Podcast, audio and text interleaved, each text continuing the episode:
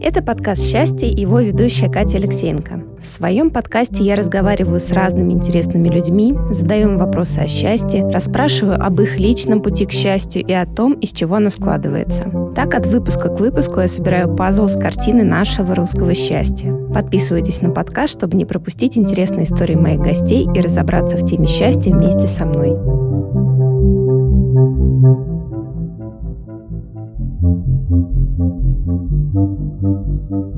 Это подкаст «Счастье» и его ведущая Катя Алексеенко. Сегодня у меня в гостях Патриция Ротайчак. Патриция – тренер по йоге, певица, веган, и еще виолончелист. Это написано у Патриции в профиле в Инстаграм. Мы попозже узнаем подробности обо всех вот этих вот статусах. Ну и, наверное, пожалуй, начнем. Патриция, привет! Привет! Расскажи, пожалуйста, вот у тебя получается в профиле, как мне кажется, есть такие два больших блока. Первый, тот, который связан с йогой, да, и образом жизни, а второй с пением, вокалом, с музыкой. Вот какое место они у тебя занимают в твоей жизни? Ты скорее музыкант а потом уже преподаватель йоги? Или это как-то параллельно у тебя идет по жизни? На самом деле в моей жизни музыка была первой. Я пою с детства, с шести лет играла на виолончели. А йога, конечно, появилась намного позже, когда я поняла, что у меня все кости болят.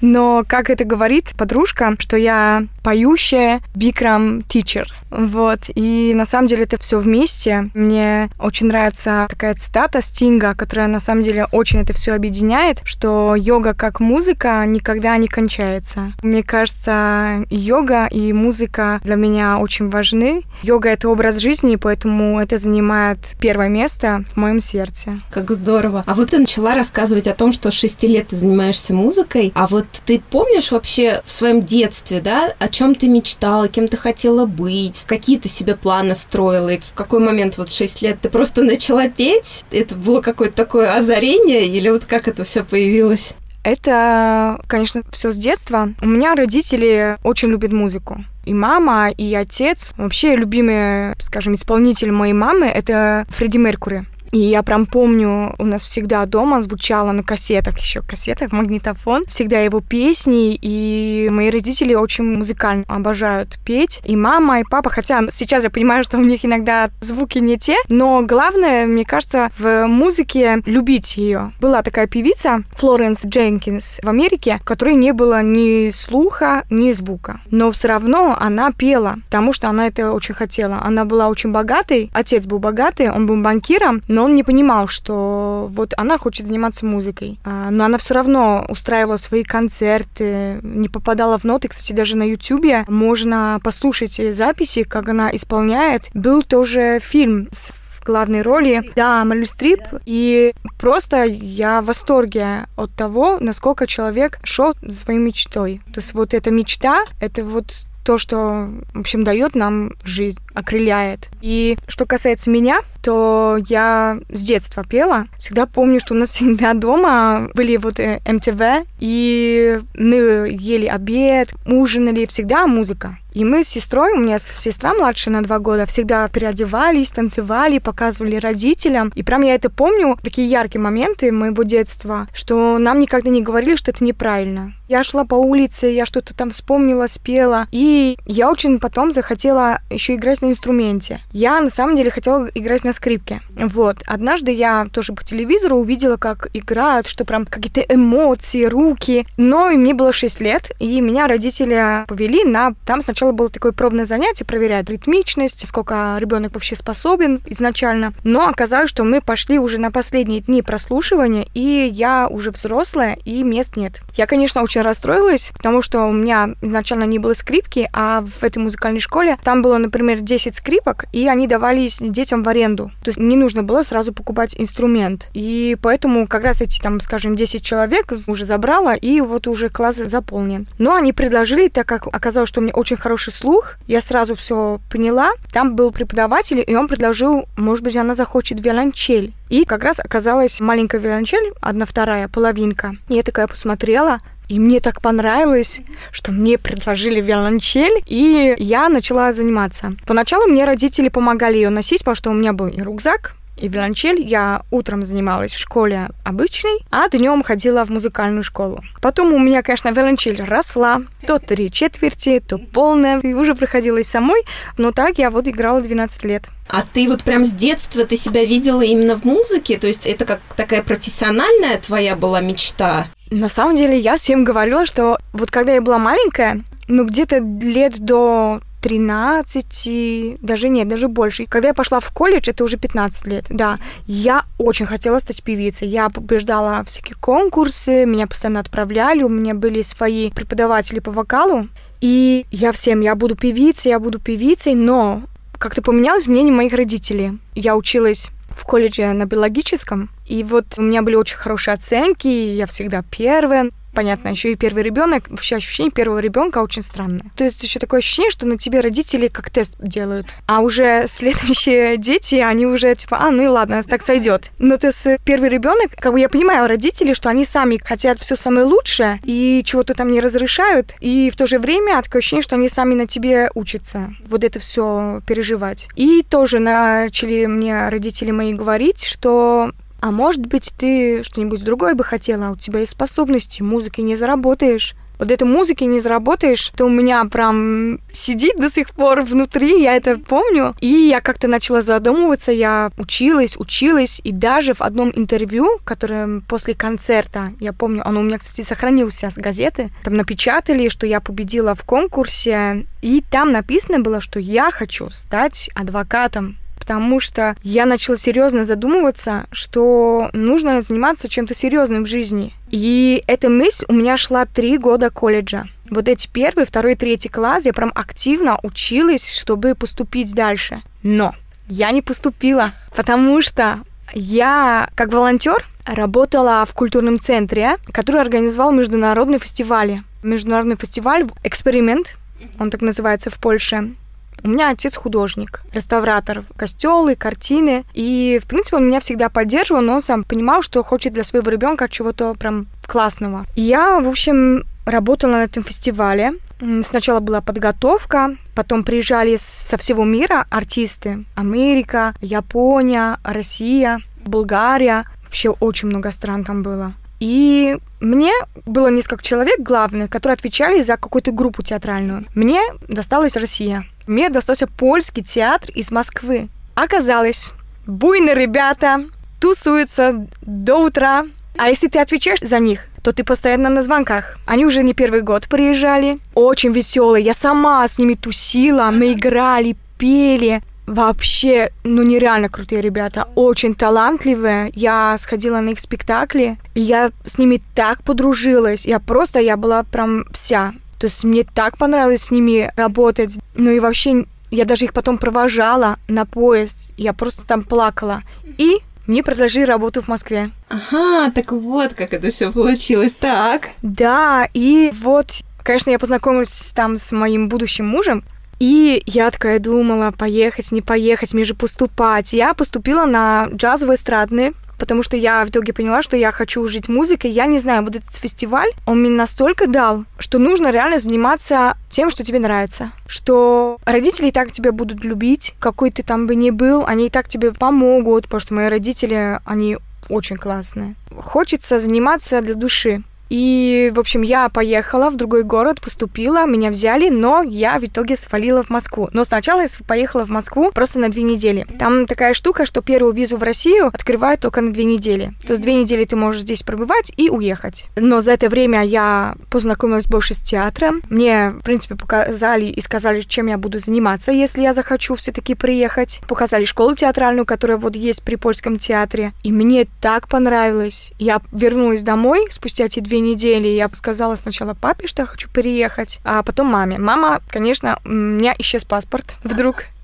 Ну, она такая думала, думала. Вот. И как раз к нам в гости приехал мой муж. Просто, знаешь, то, что показывают по телевизору в Европе про Россию, это разные вещи. Мне всегда хотелось в Россию переехать. Мне всегда нравилось все яркое, наряды, вот эти купола, Красная площадь. Как иностранцу, вот это просто очень круто. И сейчас, спустя вот эти 12 лет, я реально понимаю иностранцев, которые приезжают, и они везде фотографируются. Они покупают вот эти матрешечки. Я тоже их покупала. Павлопосадские платки я тоже купила. Что, что их завораживает вкус еды. Я, когда была здесь, я купила себе домой бородинский хлеб. Ну, это просто какая-то прям красота. Я так хотела здесь жить. В итоге я оформила визу, мне, конечно, я поговорила с родителями, мой муж поговорил, что на самом деле все будет хорошо, будет где жить, работать. Ну, то есть, конечно же, родители, когда отпускают, то они переживают за тебя. Еще так далеко, и это не просто поехать пять часов на машине, а это все-таки другая страна, и причем очень далеко. Ну и, в общем, я оказалась здесь. А это сколько тебе было лет, когда ты, получается, приехала? 19. Вот как раз мне нужно было поступать в институт, а я решила работать и учиться здесь. Поменяла и локацию, и вообще и направление, да, в котором думала. Да, и на самом деле это был такой пик в моей жизни, и ничего не жалею. Потому что на самом деле вот это как раз был самый счастливый момент в моей жизни, что я решилась.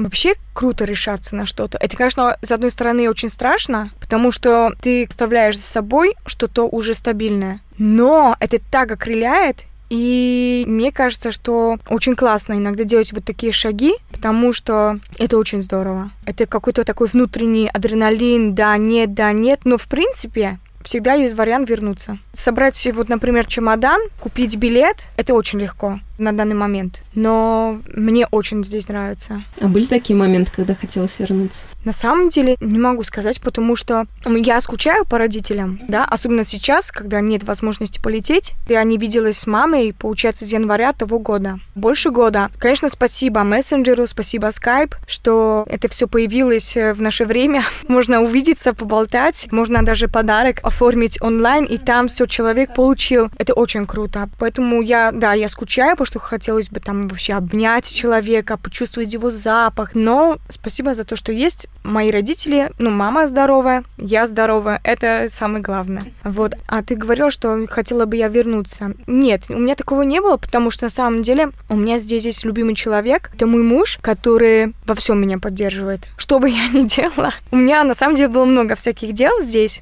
Ну, я иностранка, приехала, вот работала в театре заместителем директора, преподавала польский язык. Потом я работала в компании Султана Французова. Я с любовью вспоминаю этот бренд, потому что я помню, я училась в институте, как раз появилась Султана Французова. Я была просто влюблена да. во все коллекции, во всю одежду. У меня даже что-то есть. Прям реально с любовью вспоминаю эти магазины, там какая-то своя особая атмосфера. Да, да, это тоже очень такой классный и счастливый момент в моей жизни, потому что я благодаря этой работе очень многому научилась. Атмосфера классная, вот этот ретро, там особенно своя музыка, свой стиль по одежде. Очень классно общаться вот с самой Султаной, она очень классная. Кстати, она тоже приходила на Бикрам-йогу. Мы до сих пор, кстати, общаемся, поэтому это тоже очень классный период в моей жизни. И одновременно, кстати, когда я еще работала у Султаны, я уже и занималась Бикрам-йогой и потихоньку стала преподавать. Поначалу я преподавала утренние и вечерние уроки, так как я днем работала. А когда я уже поняла, что хочу только преподавать, я уже добавила больше уроков. Слушай, так здорово, так у тебя все прям плавно одно в другое перетекает. А вот если немножечко вернуться назад в разговоре, да, вот когда ты говорила про Польшу, Патриция родилась в Польше, потом переехала в Москву. Вот скажи, ты ощущаешь разницу вот в менталитете, в отношении людей к жизни, да, вот как было в Польше, как есть, и как вот в России? Есть ли какая-то существенная разница? Когда я переехала, я не знала языка, честно. Даже мне сложно было говорить «здравствуйте». Ну, то есть прям у нас очень жесткий язык. Ну, как жесткий и очень много ч ч ч ч ч вот такие прям а такой чешские. А здесь мягкий знак, твердый знак. Вообще кириллица. Для меня это какие-то тараканчики были. Я ничего не понимала. Даже в метро я еду, это сейчас классно, на английском все написано, раньше этого не было. Я помню, я даже потерялась в метро. У меня причем была тетрадка всегда с собой в рюкзаке. Я как возвращалась с работы в театре, я работала в Сокольниках. Там в театре Романа Виктюка на последнем этаже был как раз польский театр. Вот с Сокольников мне нужно было ехать до Измайлова. То есть я ехала до библиотеки имени Ленина, нужно было пересесть на синюю ветку на Арбат. У меня все было написано реально на, в тетрадке большими буквами. Схема. Это реально очень сложно. Вот иностранцы еще, на... я считала все станции, особенно в час пик. Такая девочка едет и куча людей. Еще дела до тебя никому нет. Все один туда, другой туда. Бац. Я потерялась. Я перешла не на тот переход, пошла на Боровицкую. Все. Стою и так смотрю. Вот не тот цвет. Я подхожу к этой будке. Объясняю на немецком. Что-то потом на английском. Показывает эту тетрадку. Меня схватил дедушка за ручку. Один дедушка. А я еще потом на польском, кстати, начала говорить. И он это как раз услышал. И он меня схватил, отвел, сказал, типа, типа, скажи. А я как будто я поняла вдруг. Я ему показываю, что мне надо в Измайлово. Я потерялась. Он меня взял за руку, отвел и мне говорит, я это прям запомнила фразу, хотя я сначала ничего не поняла. Я только когда пришла домой, я ребятам сказала, а мне человек сказал. И я не знаю, что он мне сказал. А он мне сказал спасибо за фильм «Четыре танкиста и собака». Он меня прям вагончик, до свидания. И и я только потом поняла, что это про этот фильм. И представляешь, я его не видела. Только потом я его посмотрела, потому что я говорю, ну мне нужно это прям посмотреть. Чудесный фильм. Я так понимаю, что его все здесь знают. И он мне прям такое сказал. И я поняла, что спасибо, спасибо, вы меня прям спасли. Я не знала, что делать. То есть вот мне очень понравилось в России, во-первых, что люди, ну я была ино... до сих пор я иностранка, но я уже сейчас чувствую себя очень комфортно за это время. Но для меня было настолько приятно, что люди настолько во-первых, помогают, гостеприимны. Куда бы я ни приехала в гости, во-первых, тебя накормили, тапочки дали, что-нибудь тебе там, ой, какая классная картина, хочешь, забирай. И сидишь такой, ну ничего себе. В Европе вообще все по-другому. Да, у меня тоже родители любят там накрыть стол, гости, там вкусняшек, все. Но чаще всего все-таки сейчас даже это сюда переходит, пиццу купили и все, и тусим, да? Вот. Но 12 лет назад, конечно, это все было по-другому, что вот ты приходишь, так тебе все рады, тебе там место выступают. Это очень классно. Мне прям это до сих пор, это я считаю, что россияне, они очень классный, открытый народ. И я до сих пор всегда буду это говорить, что мне здесь очень нравится, и мне здесь очень комфортно. Вот. Но насчет там культуры, буду там этнических, конечно, мы все-таки разные. Потому что Польша, хоть она и маленькая, она всегда стремилась к Западу. А Россия, она все-таки ближе к, к Азии, и здесь все-таки менталитет на самом деле отличается. И даже то, что вот в Польше она очень маленькая, там, например, в основном в Польше католики. Всего 4%, а это другие. А все-таки в России она огромнейшая страна, и здесь даже культура, она вот получается за счет того, что здесь очень много даже наций. Вроде все знают русский, да, но она очень разная. И это на самом деле, это вот в плане вот того, что вот касается культуры, да, это тоже как бы образует и накладывает вот этот отпечаток, формировку. А, ну и то, что мы славяне. То, что мы славяне, мы все-таки похожи, но мне все время говорили, так быстро выучишь русский, выучишь русский. Не могу сказать, что мне это очень быстро далось. Все-таки польский, он очень похожий более на украинский, западный. Вот это вообще очень похоже. Я ничего не понимала. Даже это хуже собаки. Собаку вот там скажешь, она придет. Мне человек говорит, а что? Мне на самом деле нужно было выучить кофе, молоко, сколько это стоит. Но для меня было очень большим удивлением, что я иду в музей. Почему я плачу много денег, а другие платят 200 рублей? Я рано выучила без акцента «Здравствуйте, пожалуйста, один билет». И я вот местный человек, я прям так гордилась собой, что я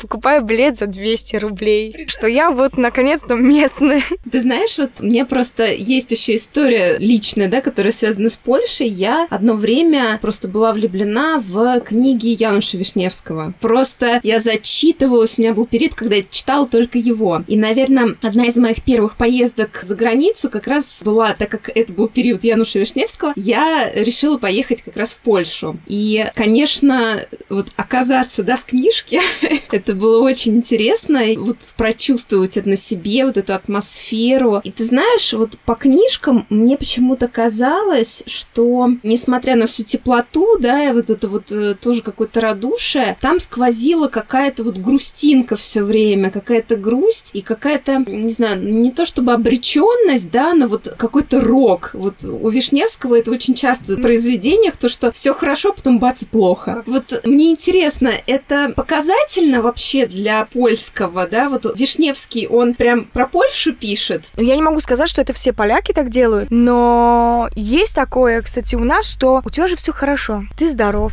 у тебя есть где жить, что поесть, но все плохо. Но это есть. У меня, кстати, тоже иногда такое бывает, вот такое прям проявляется, вот такое внутреннее. Так, у тебя все хорошо, ну что тебе надо? Вот это, кстати, есть такое. Потому что это я замечаю, ты даже там своим сестрам, они там все время. Я, на самом деле, как только стала заниматься йогой, я прям поняла, насколько я ощущаю намного ярче вот это счастье, чем я бы просто так себе жила, ходила на работу, наверное, чем-то там занималась, а может быть не занималась, потому что когда у тебя работа и семья, то находить время для себя очень сложно. Ну или уже, ой, я уже устал. Ну то есть такое тоже бывает. Вот, поэтому я иногда тоже спрашиваю, ну как дела, как дела? Ну да, вот хочу то, хочу там купить это, ну там не получается. Ну а хорошие есть? Я, кстати, часто тоже спрашиваю, например, занятий йогой уже несколько раз. Просто чаще легче сказать что-то такое, ой, мне там вот это, ну типа минусы какие-то, чем сказать что-то хорошее. И тоже там заканчивается урок, ой, а что-то сегодня там что-то как-то жарко было. Ой, а что-то вы там не спели. Ну не знаю, в общем, вот Ребят, а хорошее было что-то? Да, хорошее, но только когда ты вот начинаешь говорить, но от себя хорошее, кто, конечно, свободу чувствует как-то внутри, всегда спасибо, так круто. А часто все-таки мы недовольны. Но это, кстати, есть и здесь, и в Польше. Но на самом деле, да, люди почему-то склонны, не хочется обобщать, да, но часто довольно-таки получается, что почему-то проще высказать негативное что-то, какие-то отметить то, что тебе не понравилось, а благодарность высказать и вот отметить именно что что-то хорошее, почему-то это сложнее дается. И это очень странно. Я, знаешь, я по своим личным, да, изменениям заметила, что, наверное, как раз когда ты в каком-то таком раздрае сам себя не понимаешь, когда вот тебя самого шатает, ты не знаешь, что ты хочешь, да, к чему стремиться, что делает тебя самого радостным, ты зацикливаешься на, на каких-то негативных моментах mm-hmm. больше. А когда ты, в принципе, такой человек наполненный, mm-hmm. да, вот йога, конечно, очень классный дает вот этот ресурс, у тебя появляется возможность выражать именно хорошее. Вот часто, кстати, как-то позитивные вибрации, они тяжелее даются. То же самое это и в театре, и в актерстве, да, ну, то есть это бывает. Многие любят играть вот это нытье, а вот сыграть что-то позитивное,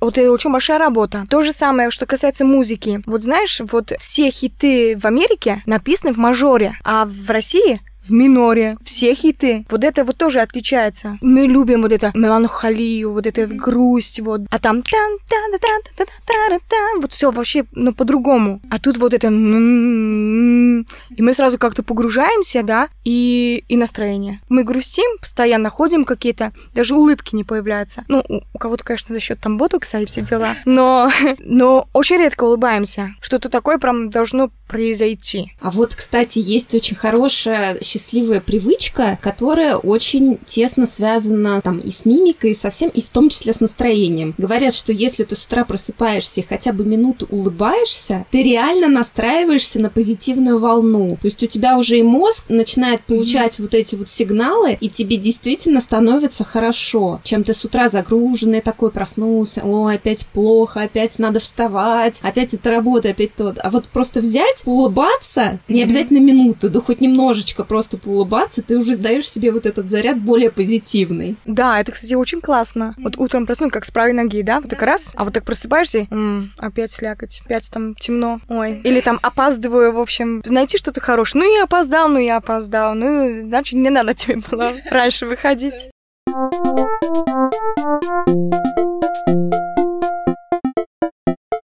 Так, а давай вот мы потихонечку начали переходить к теме йоги. Вот расскажи, как йога появилась вот в твоей жизни, почему именно, или в какой момент это стало именно бикрам-йога. Да, вот сейчас э, поясним для слушателей то, что бикрам-йога — это йога в нагретном помещении 38-40 градусов с повышенной влажностью. Там 26 асан, которые mm-hmm. выполняются в определенной последовательности. Короче, это такая очень интересная практика. Я вот поначалу, когда начала ее пробовать, попробовать. Первый раз я просто думала, что я умру. Я, я мне кажется, выползала просто из зала. После этого у меня был, наверное, год или два перерыв, потому что я думала, я снова туда никогда не пойду. Но потом настал момент, когда я пошла, и мне прям зашло. И я сейчас люблю бикрам больше всего. Вот, собственно, это бикрам-йога. Так, теперь, Патриция, расскажи, пожалуйста, как йога появилась в твоей жизни, и вот как ты пришла именно к бикрам? Я сразу начала с бикрам-йоги. Бикрам-йога появилась в моей жизни 8 лет назад. На самом деле, она бы появилась еще раньше, просто у меня друг, который занимался вот как раз бикрам-йогой еще на Ордынке. И вот он мне как-то говорил, все, пойдем, пойдем, очень классно, тело подтягивается, жарко, потом кокосовая вода. В общем, что-то мне рассказывал, я не поняла. Я пошла на первое занятие, и там была девушка-иностранка. Я, короче, в какой-то момент, я ничего не понимала, во-первых, что она говорит. Я начала скручивать коврик. Я, во-первых, ничего не понимаю, мне что-то светит над головой, инфокрасное, жарко, народу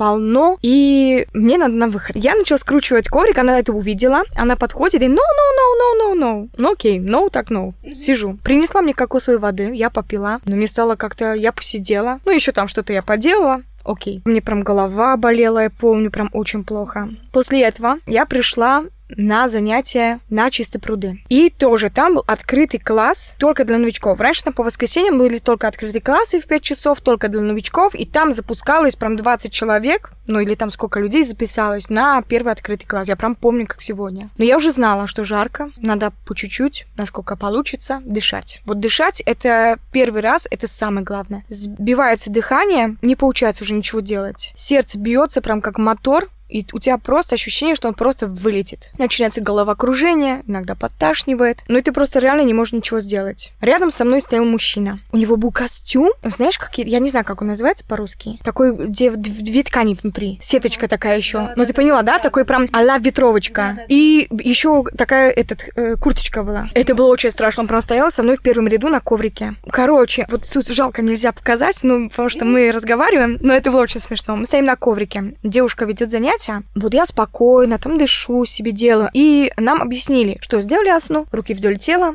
смотрим вперед, фокус на дыхание. Человек. Вместо фокус на дыхание бицуху раз-раз, раз-раз. А, е, все, все, круто. Вторая. Окей. Сделали следующую асну. Нога, е, все, опять бицуха. Но человека потом уже на аснах на баланс Человек просто взял коврик, ушел. Ну, ты знаешь, основной баланс. это вот пик. Это пик, это там очень тяжело. Во-первых, он не мог поднять ногу в этом костюме. Ни туда, ни сюда. Вот этот бицуха, вот это я прям помню, как вот эти 8 лет, это...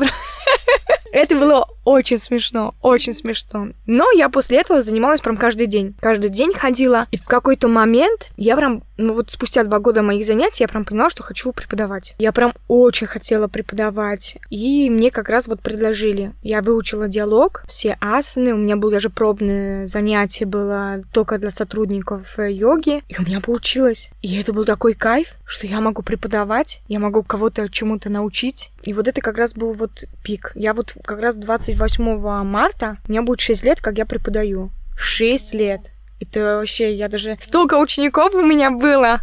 А у тебя не было вот желания поехать вот к Бикрому, к самому, там пройти у него какие-то вот это адское, насколько я знаю, там какое-то обучение, мастер-классы? Я очень хотела, но у меня как раз случился не очень хороший период в моей жизни. У меня не стало моего отца, и я поняла, что я не могу оставить моей мамы э, одну, что я уехать на какой-то тренинг. Я просто после этого как раз моего папы не стало, ну сейчас будет вот пять лет. Я каждые два-три месяца ездила к маме. И как-то я поняла, первый год я преподавала без тренинга. Потому что мне как раз э, сказал Сергей, не надо сразу ездить, ты преподавай, ты должна понять, это тебе надо или не надо. Попробуй год-два попреподавать, а потом ты решайся. Ну, в общем, я преподавала, и сейчас я понимаю, что мне это не нужно. Ты знаешь, мне кажется, это вот чем-то похоже на историю вот с актерством. То, что вот многие говорят, что когда идут учиться в какие-то высшие заведения именно на актерское мастерство, что их больше сбивают, да, их начинают учить каким-то канонам, без которых, возможно, ты был бы более самобытный. Может быть, как раз у тебя та же самая история произошла, что не поехав туда, у тебя получилась какая-то больше такая своя авторская техника, да, вот это вот, может быть,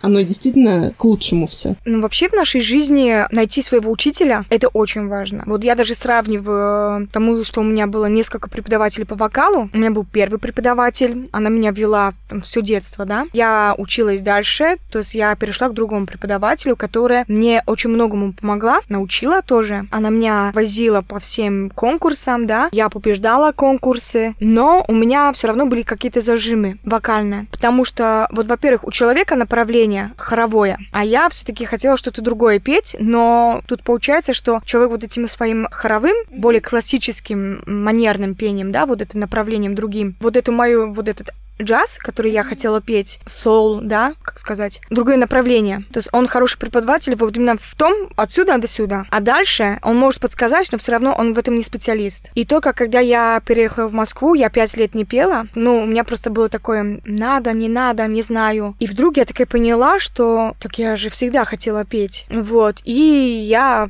нашла преподавателя, мы подружились. У нас уроки вокала это было ля-ля-ля, ля-ля-ля. И человек тоже, больше у нее голос такой русский народный. Вот это такой вот. И человек то, что он на себя принимает, начал на меня. И однажды я встретила директора школы, и она мне говорит, Патриция, тебе нужно поменять преподавателя на этого. И она как раз сказала имя, фамилию человека, который мне сказал мой муж что мне нужно к нему идти.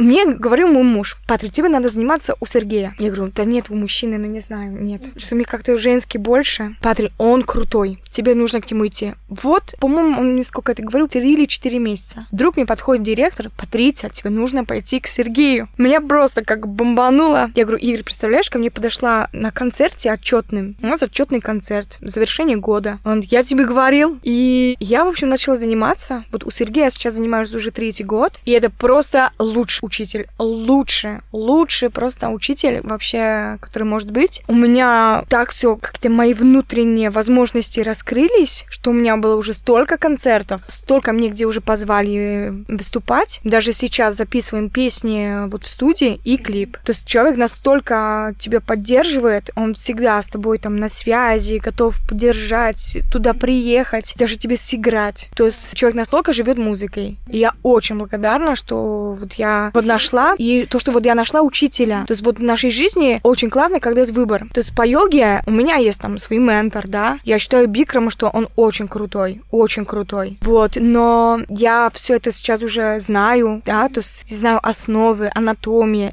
Это я уже все знаю. И я не считаю, что могу кому-то навредить, потому что вот 8 лет в практике, и я каждый день сама занимаюсь, и я сама знаю, где можно реально схалтурить, где реально происходит очень большая работа, где можно дышаться, потому что есть преподаватели, которые поехали на тренинг, не преподают. Есть преподаватели, которые поехали на тренинг, сами не занимаются. И это на самом деле очень чувствуется на занятиях, когда идет энергия. Вот это я сама занимаюсь у других преподавателей, и у меня ничего внутри не происходит. Я просто отзанималась и ушла, а внутри нету. И поэтому для меня очень важна вот эта атмосфера в зале, учителя, которые прям вот это прям сделал вот этот большой вдох, и он может прям улыбнуться тебе, держать тебя, да. Вот я считаю, что вот у меня на занятиях вот как раз происходит вот эта магия и вот эта прям поддержка учителя. Но я это замечаю, потому что у меня очень большие классы, приходит очень много людей, пишут тебе сторисы, выкладывают, и это очень приятно. Вот я, кстати, хочу подтвердить, что Патриция просто потрясающий преподаватель, потому что вот, кстати, как раз, мне кажется, я на одно из первых занятий пришла к тебе, вот как, когда я начинала, вот это у меня была вторая волна захода на бикрам-йогу, и вот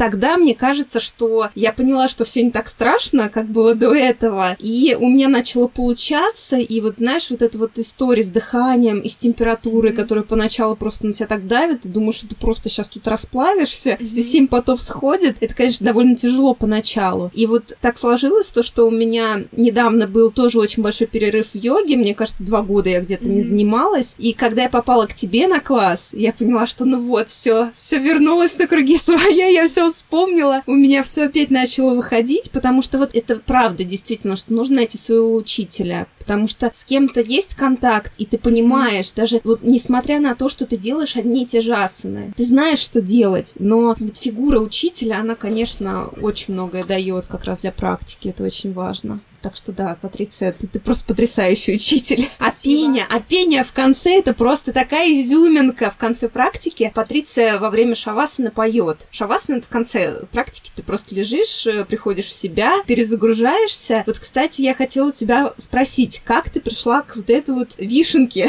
То, что ты поешь, это так круто и необычно. Как это появилось? Представляешь, однажды я лежу в шавасане у другого учителя. Это преподаватель Ольга Кавказская. Ну, закрыла глаза, я уже ничего не понимаю, что происходит. Но я так посмотрю, почему она выходит, ничего не сказала. Ну, намасте, хорошего дня, в общем. Она приносит в полотенце магнитофон, а там кассета. И она такая говорит, сейчас я вам включу, как поет Бикрам. Ну, я лежу, в общем, я все уже отключилась, так думаю, все, надо расслабиться.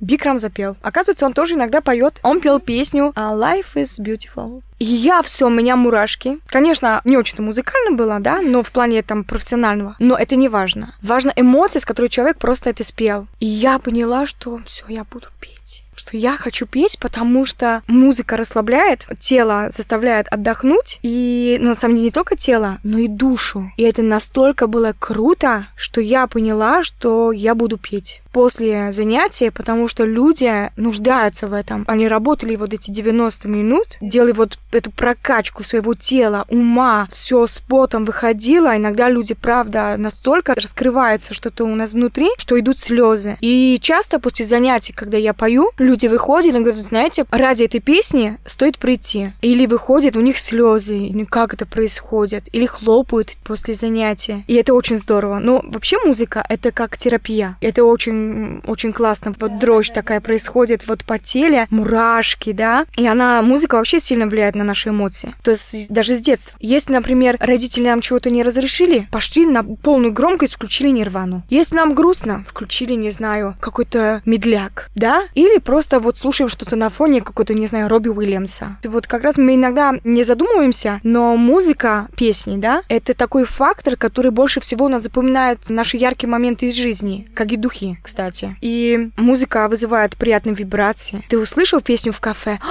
Все, ты помнишь? Ты помнишь, вот это так вот, или это наша песня. У меня, кстати, даже случалось, что я пою песню. Сейчас я, конечно, часто меняю песни, которые я пою на занятиях.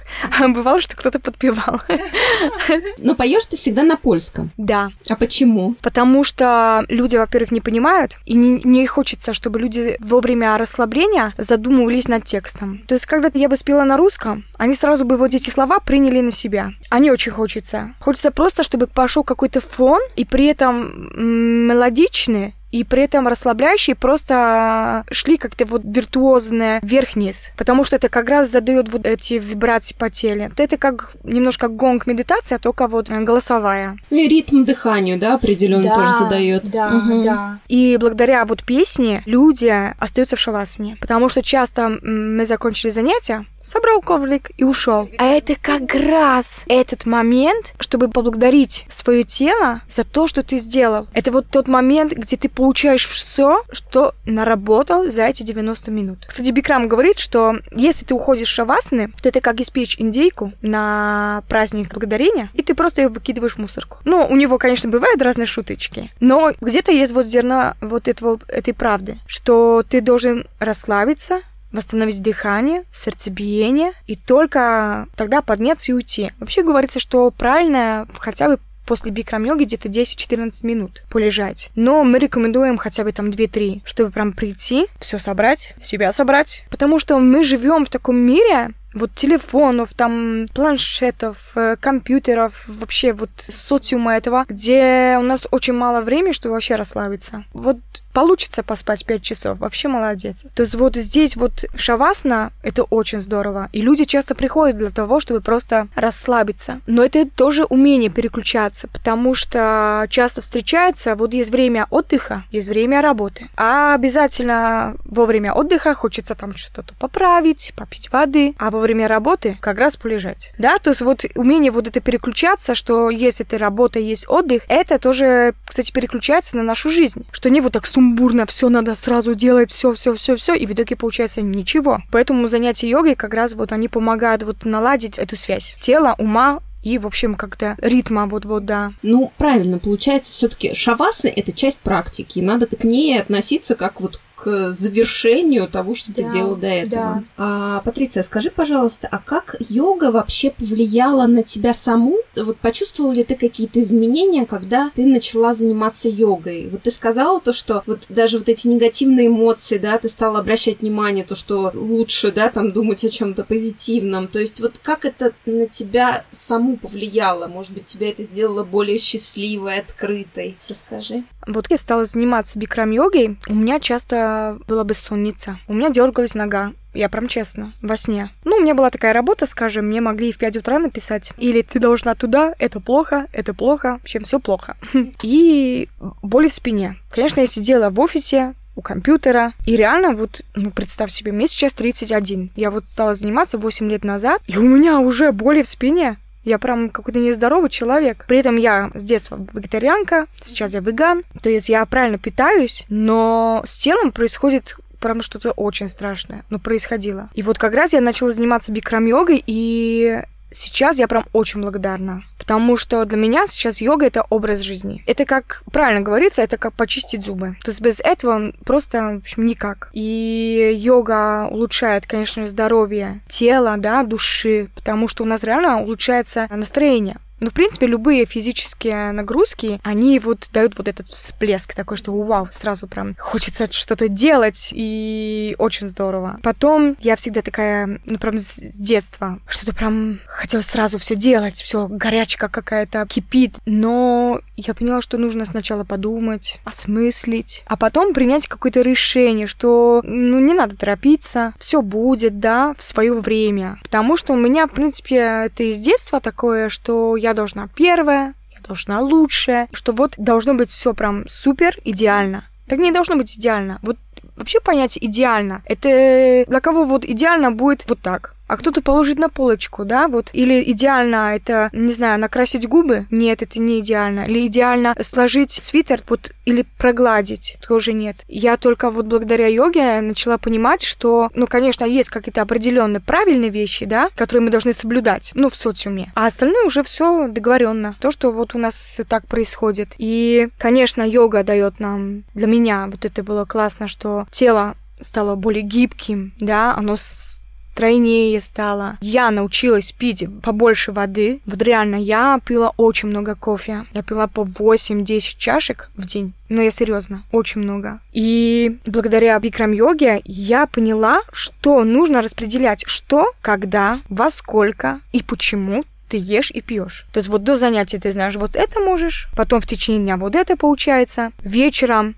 лучше воду не пить, да, но у тебя есть уже ритм, вот этот прием пищи и воды, что на самом деле много не душно. Вот, главное реально вода, и просто чтобы ты, ну, не чувствовал вот этой боли, да, внутри, что ты там постоянно голодный, просто перекусить. И вот для меня вот как раз бикрам-йога дала вот то, что я научилась организовать свое время пищи, я научилась быть спокойнее, более собранной, вот эту гармонию найти. Я научилась общаться с людьми, причем людьми, которые единомышленники. Вот правда, за последние несколько лет я реально реально в своей жизни исключила токсичных людей, которые, знаешь, пишут тебе только, когда им что-то нужно. Я вообще открытый человек, я всегда готова помочь, выручить, но я научилась говорить «нет». Хотя у меня такое вот говорить «нет» — это прям как вот с этого фильма с Джимом Керри. Всегда говорит «да».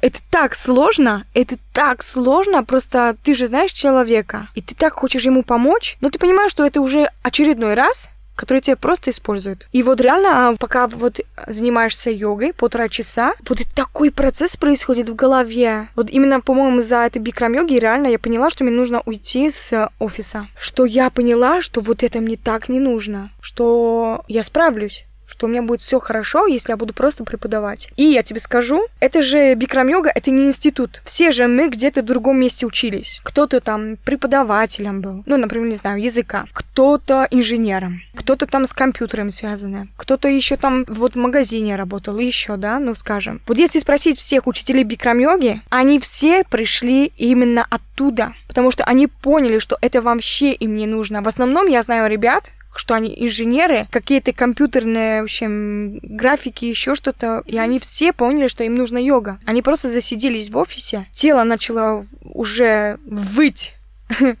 а помощь. И в основном вот это так и происходит. Вот, кстати, ты интересную вещь сказала по поводу того, что бикрам-йога помогла тебе понять и осознать, что тебе нужно. У меня просто тоже был такой интересный этап какого-то метания, и я не понимала, что, куда, зачем, там, с отношениями, как быть. Вообще что-то вот, знаешь, вот погрязла в какой-то вот такой вот трясине, которая не выпускала. И как раз вот тогда я начала заниматься йогой, и я помню, я съездила на Бали с выездным mm-hmm. йога-туром. И когда я оттуда приехала, моя жизнь начала так активно меняться, что у меня за год просто вот с ног на голову все поменялось. То есть ты начинаешь реально осознавать, что тебе нужно и что mm-hmm. будет правильно именно для тебя. То есть, видимо, знаешь, ты как-то отрешаешься, да, вот от, от того, что на тебя со всех сторон валится, и начинаешь прислушиваться к себе и понимаешь, наконец, слышишь себя самого. Да, да а вообще йога, она расширяет зону комфорта нашего тела но и души, вообще всего, что у нас происходит, да? Потому что если спросить человека, где живет твое я, ну что ты покажешь? Ну, я покажу либо мозг, либо сердце. Вот. В основном люди покажут вот здесь голову, потому что мы живем головой и от головы. Вот именно вот здесь вот этот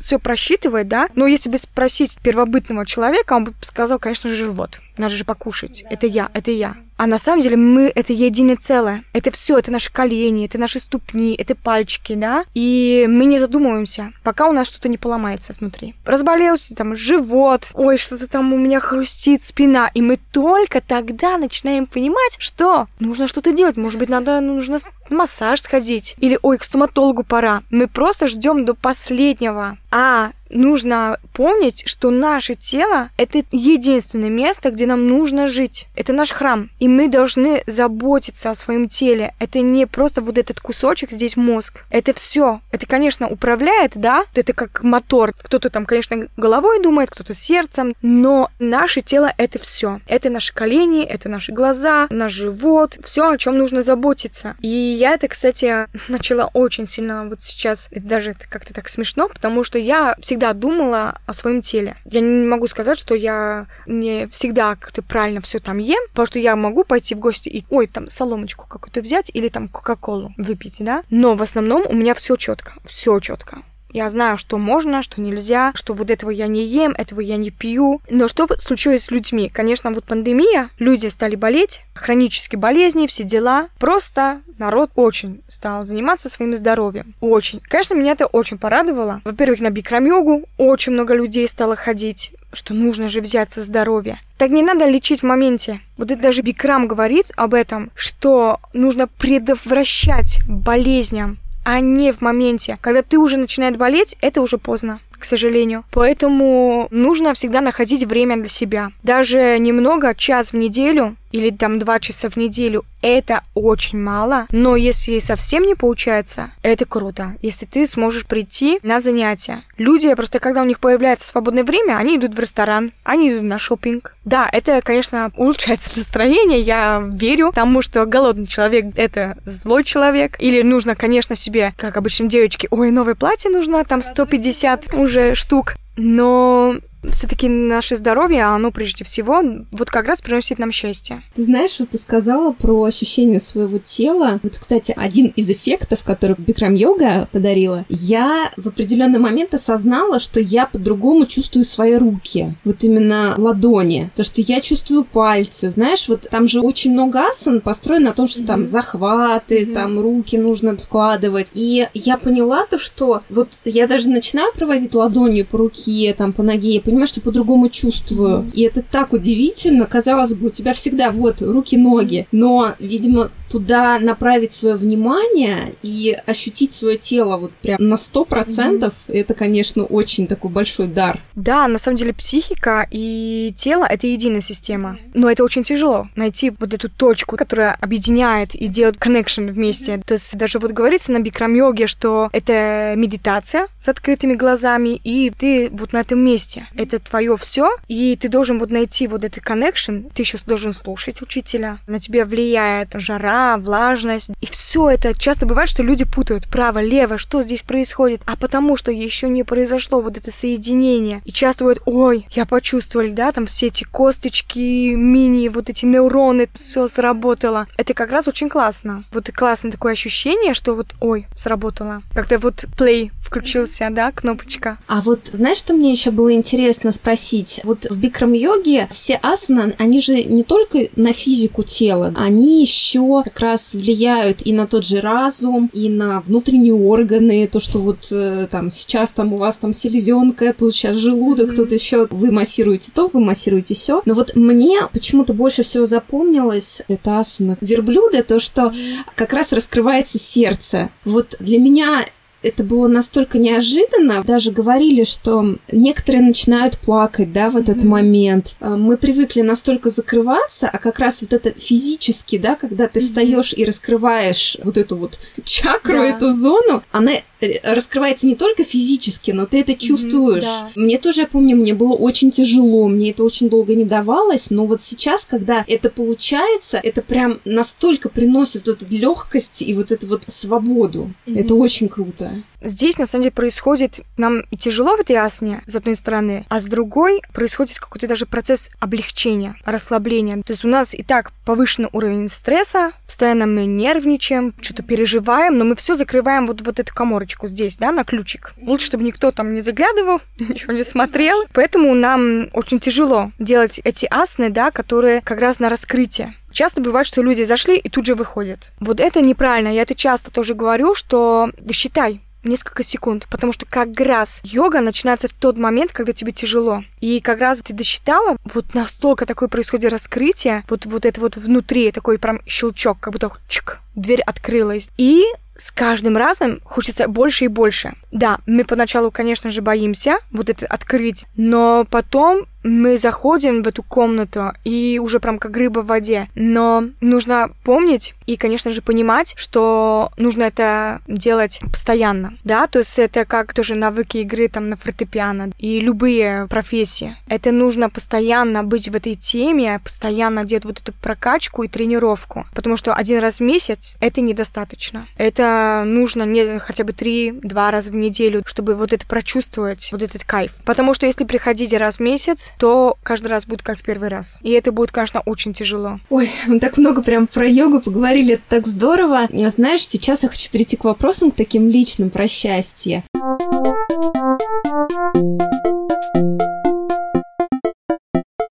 Вот скажи, пожалуйста, вот что для тебя счастье? Как ты ощущаешь, вот что делает тебя счастливой? Как ты вообще можешь его определить? Ну вот и как раз я а, об этом думала, потому что я поняла, что я очень счастливый человек. Я очень счастливый человек, потому что я научилась радоваться за других. Раньше, конечно, это как-то так по-разному было. Мне что-то сказали, я такая, хм, надо тоже такое сделать. Это так глупо, на самом деле, так так по-детски, если честно. Дети, конечно, они мне очень нравятся тем, что они очень открыты. Они, во-первых, и говорят, что думают. И они такие, а, обниматься, все дела. Но мы, когда уже становимся взрослыми, у нас вот эта конкуренция какая-то. И это, на самом деле, это так глупо, потому что мы все неповторимы но нет другого такого, как ты. И мы должны развивать в себе что-то другое. Ну, конечно же, может быть, там 150 пианистов, да, или 150 там вокалистов, тоже там миллион преподавателей бикрам-йоги, но ты особенный. И это на самом деле счастье. Если человек это реально понимает, и этот человек осознал, что мы на самом деле все счастливы, что мы здесь, да, я очень счастлива, что у меня есть прекрасная семья, у меня есть прекрасный муж, который всегда меня поддерживает, всегда он готов помочь. То есть вот этот спутник жизни, вот это мой... Я всегда всем говорю, что это мой лучший друг. Потому что так и есть. Я даже не могу сказать, что вот муж, вот такое странное слово, вот это мой лучший друг, вот это любимый человек, и вот это счастье когда ты вот в этом тандеме идешь по жизни, и ты просто нормально можешь общаться с человеком, да, это очень круто. Я очень счастлива, что я занимаюсь тем, что мне нравится. Вот это такое счастье заниматься любимым делом, потому что такое ощущение, что ты вообще не работаешь. Ты просто идешь на работу как на праздник. То, что у меня есть возможность до сих пор учиться. На самом деле, я считаю, что это у всех на самом деле есть такая возможность. Просто нужно желание. То есть э, свое свободное время отдавать куда-то. Я очень счастлива, что я сегодня здесь. Меня пригласили здесь поговорить о йоге, поговорить о прекрасных моментах моей жизни. Когда ты мне рассказала, что вот хочешь меня пригласить, я вот такая думала, а что я там буду говорить?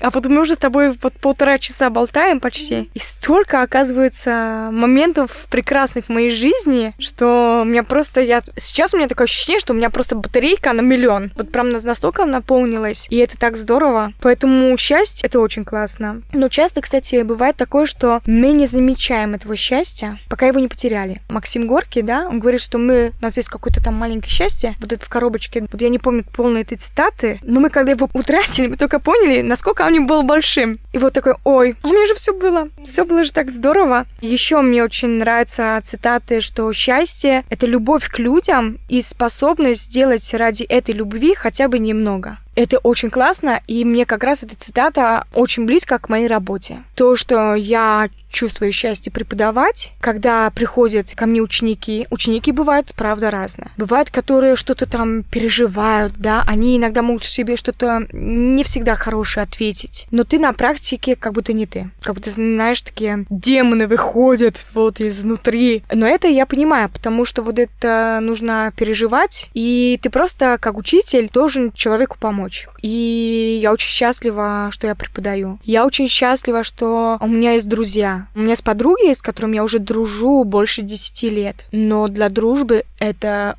очень большой срок. Потому что знакомый приходит, уходит, пообщался. Вот как раз я говорила, да, ты раз чего-то не сделал, значит, ты больше не нужен. А вот настоящий друг, он всегда с тобой. У меня есть друзья, которые всегда мне помогали, даже выламывали дверь, когда я оставила ключи в квартире. Да, у меня и такие истории, конечно, были. Всегда готовы помочь, поддержать. И вот, вот это складывается вот из этих вот этих вот этих маленьких точек, вот тут человек, там человек, любимая работа, любимое какое-то интересное дело, наше хобби. С этого складывается вот наша жизнь, и вот это как раз и счастье.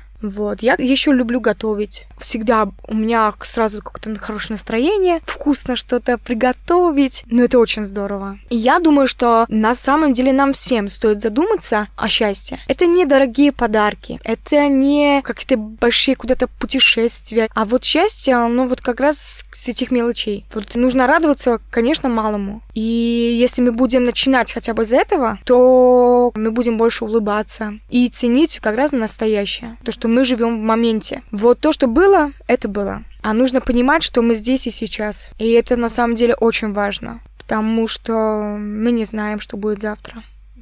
Да, настоящий момент это единственное, чем мы можем на самом деле управлять, да. потому что мы именно только сейчас присутствуем здесь, что будет завтра неизвестно, что вчера это было уже вчера. Да, это все очень верно ты сказала. Да, потому что иногда такое бывает, что мы думаем, хм, а пойти мне туда, а может быть надо записаться там, ну, не знаю, хотела я бы на гитаре играть. Так, хочешь, иди, хочешь, сделай. Не надо думать. Мы вот часто вот об этом думаем, а потом за нами вот это все так тянется. Особенно я часто тоже встречаюсь у своих учеников, они уже взрослые, и они приходят, а я в детстве там хотел вот это и вот это, но я не решился. Так тебе сейчас там, не знаю, 40 лет, например, да?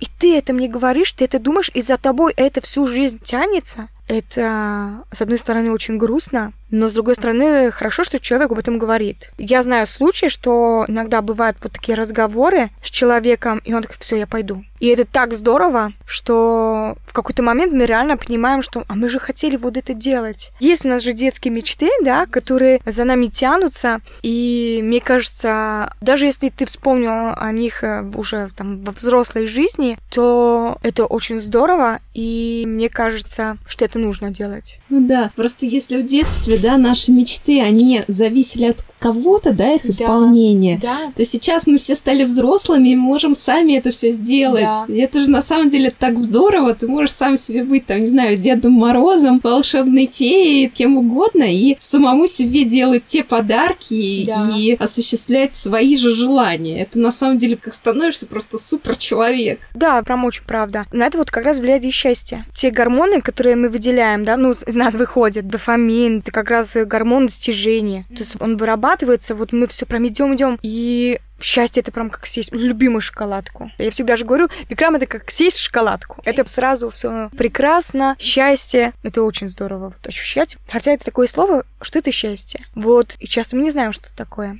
Но взрослые, да, люди не знают. А дети, они вот, например, могут это счастье, это когда мама мне приготовит завтрак, когда пойду с мамой там в кинотеатр. Что это еще для тебя счастье? Когда приезжает к нам бабушка в гости, или бабушка приготовит там пельмени. Такие мелочи, это счастье. Я тоже радуюсь, когда я утром просыпаюсь, а у меня завтрак на столе. Это так здорово. Или просто ты сидишь, тебе кофе принесли. Или на тебе шоколадка. Ой, за что? Иногда вот за что? А просто нельзя? Ну, сразу здорово. Патриция, а у тебя есть какой-нибудь свой собственный секретик или рецептик, как быстро себя порадовать? Ой, как быстро себе порадовать? Ну, на самом деле, я вот говорю, что я, в принципе, всегда как-то радуюсь. Для меня радостно, вот я утром даже просыпаюсь, читаю вот сообщения в чате с подружками, и они что-то там пишут, да, и так, вау, класс, Типа, я иду сегодня в театр. Ой, здорово. Или, ой, давайте встретимся, давайте пойдем потусим, там кофейку выпьем, там вкусняшек. Здорово. Вот, у меня появился новый, кстати, секрет счастья. У меня 8 месяцев как живет маленький котик, но он уже, конечно, не маленький, ему уже 10 месяцев. Это просто такой комок счастья.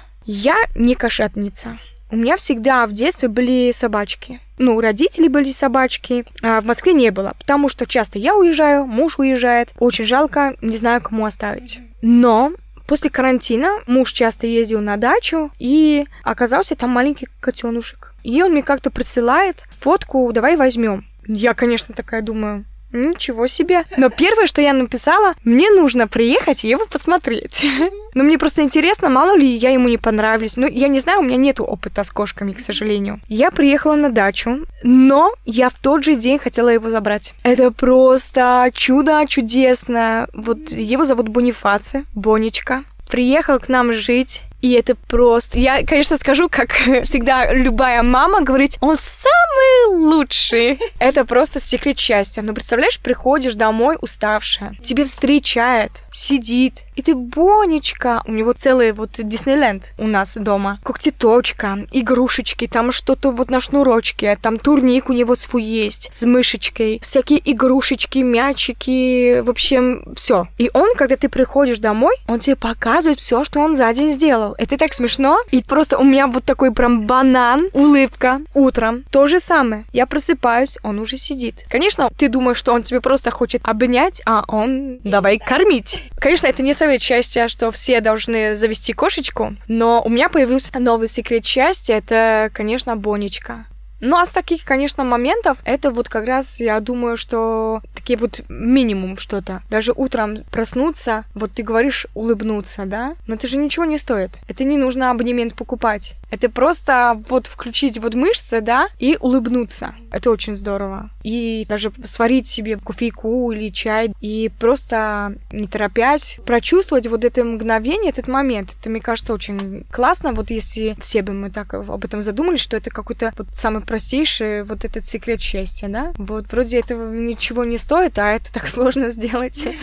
Иногда просто нужно вернуться к себе, да. вернуться в себя, отодвинуть куда-нибудь подальше всю суету, которая тебя окружает, там рабочие чаты, там, не знаю, проблемы, и вот просто, да, вот здесь и сейчас выпить любимый напиток, не знаю, погладить кота, даже очень вот тоже классное такое упражнение, просто себя обнять, понять да. то, что вот ты у себя есть, да. и это не неизменно. Да. И то, что нужно себя просто каким-то моментиком таким, который ты точно знаешь, что тебя порадует вот это все сделать, и у тебя сразу автоматически улыбка mm-hmm. на лице появится. Да, вот это чувство нужно прям включить внутри вот этот огонек, который не будет болтаться туда-сюда, он должен быть стабильным. Вот это пламя, которое будет расти вверх, как дерево. Ой, Патриция, так здорово. У меня уже от улыбки просто начинает болеть скулы. Действительно, вот полтора часа, мне кажется, у меня улыбка не сходила с лица, потому что такой очень такой душевный, честный разговор, и вот наполняешься счастьем. Так приятно общаться с человеком, который чувствует вот все вот эти нюансы, которого просто прет его работа и наполняет счастьем. Очень здорово. Спасибо тебе большое. Я уверена, что слушателям тоже очень понравится наш разговор, потому что, мне кажется, он очень такой вдохновляющий и счастливый. Спасибо тебе большое. Спасибо также тебе большое, что пригласила и так здорово поболтали. Спасибо. Хорошего тебе дня. Спасибо и взаимно тебе тоже. Спасибо. Это был выпуск подкаста «Счастье». Подписывайтесь на подкаст, чтобы не пропустить следующую историю про счастье. Оставляйте свои комментарии и отзывы. Мне очень важна ваша обратная связь. Если вам понравился выпуск, делитесь в сторис и отмечайте меня, Катерину Алексеенко. Мой ник Зора Кейт. Я обязательно отправлю вам в ответ лучики добра. Счастья вам и до новых встреч!